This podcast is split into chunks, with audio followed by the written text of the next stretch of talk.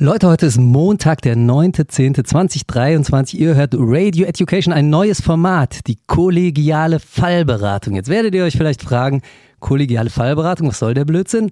Wenn sich Lehrer miteinander unterhalten, dann unterhält man sich ja in der Regel über Schule oder über irgendeinen Fall, ja, hier Fritzchen wieder ausfallend gewesen, irgendwer hat einen Stuhl nach vorne geschmissen. Und da muss man manchmal sich gegenseitig beraten und deswegen machen wir kollegiale Fallberatung. Kann man sich gegenseitig so ein bisschen die Hand halten und trösten. Und das ist ein neues Format und das ist ein exklusives Format für unsere Lehrerlieblinge. Unsere Lehrerlieblinge, ich, ihr wisst, das könnt ihr inzwischen abonnieren, die kommen in der, den Genuss dieser ganzen Folge. Euch anderen werde ich nach zehn Minuten spätestens den Saft abdrehen, wenn ich denn dran denke. Alle anderen ähm, kriegen dann nichts mehr und die Lehrerlieblinge, die können in ihrem Special Feed bis zum Ende hören. Kollegiale Fallberatung heißt, ich habe einen Kollegen, eine Kollegin hier bei mir und ich könnte mir keine bessere vorstellen. Ich habe äh, ein bisschen in der Bonner Prominenz gesucht und habe jemanden gefunden, der ja, also besser geeignet für den ersten Podcast dieses Formats gibt's einfach keine. Es ist ähm, eine junge Dame, eine sehr kompetente junge Dame, eine hübsche junge Dame und eine sehr erfolgreiche junge Dame. Und ich begrüße Sie jetzt einfach mal. Herzlich willkommen hier im Podcast, liebe Paria.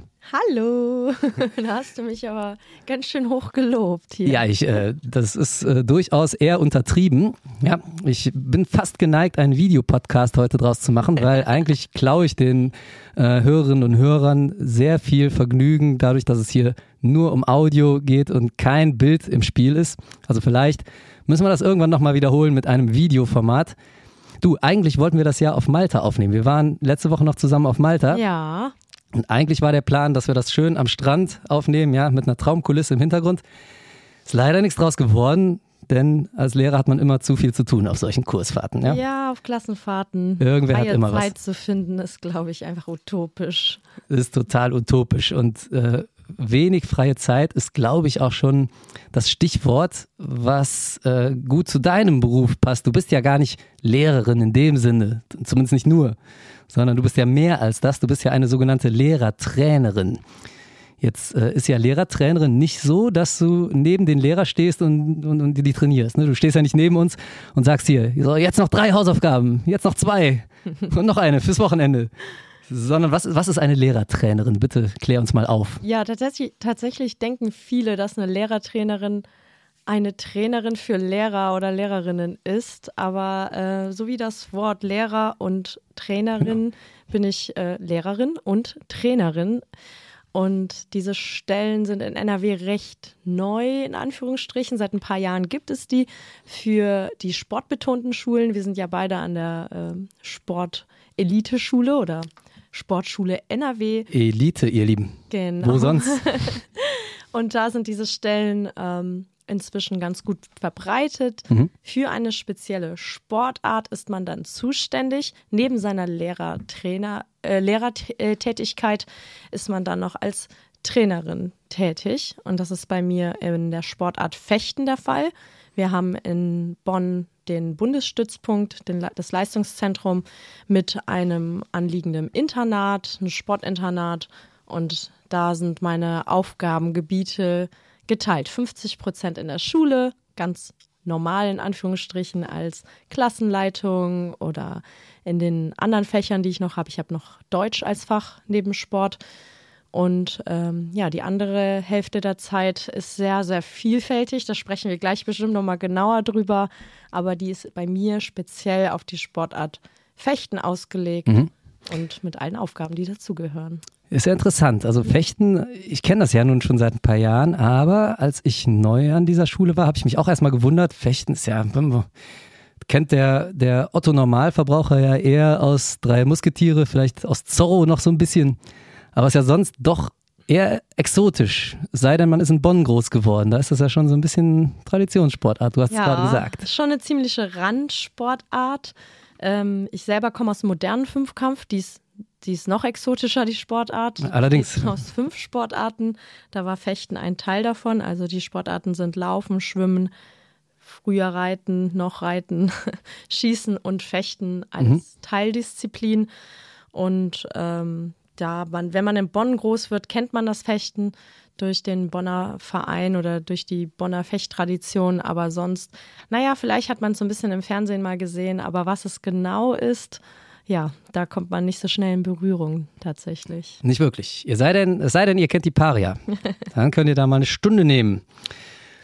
Äh, gut, liebe Paria, du bist ja. also aus dem Fünfkampf heraus Fechttrainerin geworden. Würdest du sagen, diese Trainererfahrung, die du hast, hat das irgendwie Auswirkungen auf den Teil deiner Arbeit als Lehrerin?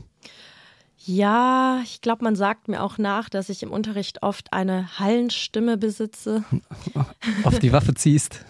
genau. Ich glaube, es ist ein Vorteil vom dem, wie man erscheint in der Klasse mhm. und von dem, wie man spricht. Wahrscheinlich manchmal sehr klar, militärisch manchmal. Kann gut, kann auch schlecht sein. Ähm, ja, als Trainerin hat man doch noch eine andere Beziehung zu den äh, Athleten oder Athletinnen, weil man ähm, im Sport, im Verein eher freiwillig ist. Also eine freiwillige Zeit, ein freiwilliger Ort.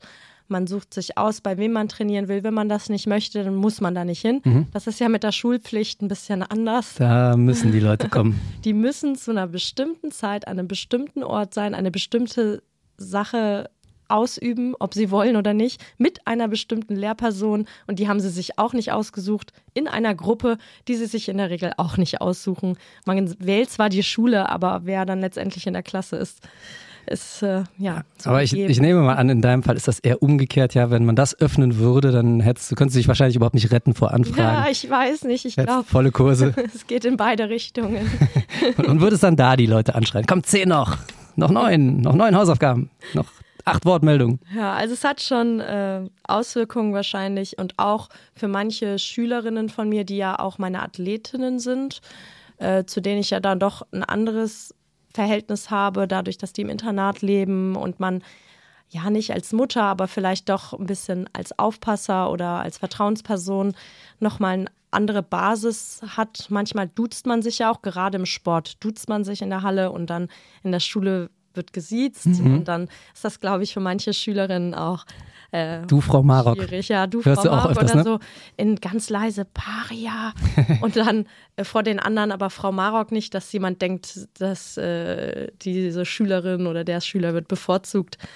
Ja, wahrscheinlich schon manchmal äh, hat das Auswirkungen, aber bisher sehe ich keine negativen Auswirkungen. Nein, bevorzugt wird bei uns keiner, außer vielleicht die Lehrerlieblinge. Und deswegen ist das jetzt auch der Moment, wo ich mich verabschiede und du kannst dich auch kurz verabschieden von allen Casual-Hörern, ja.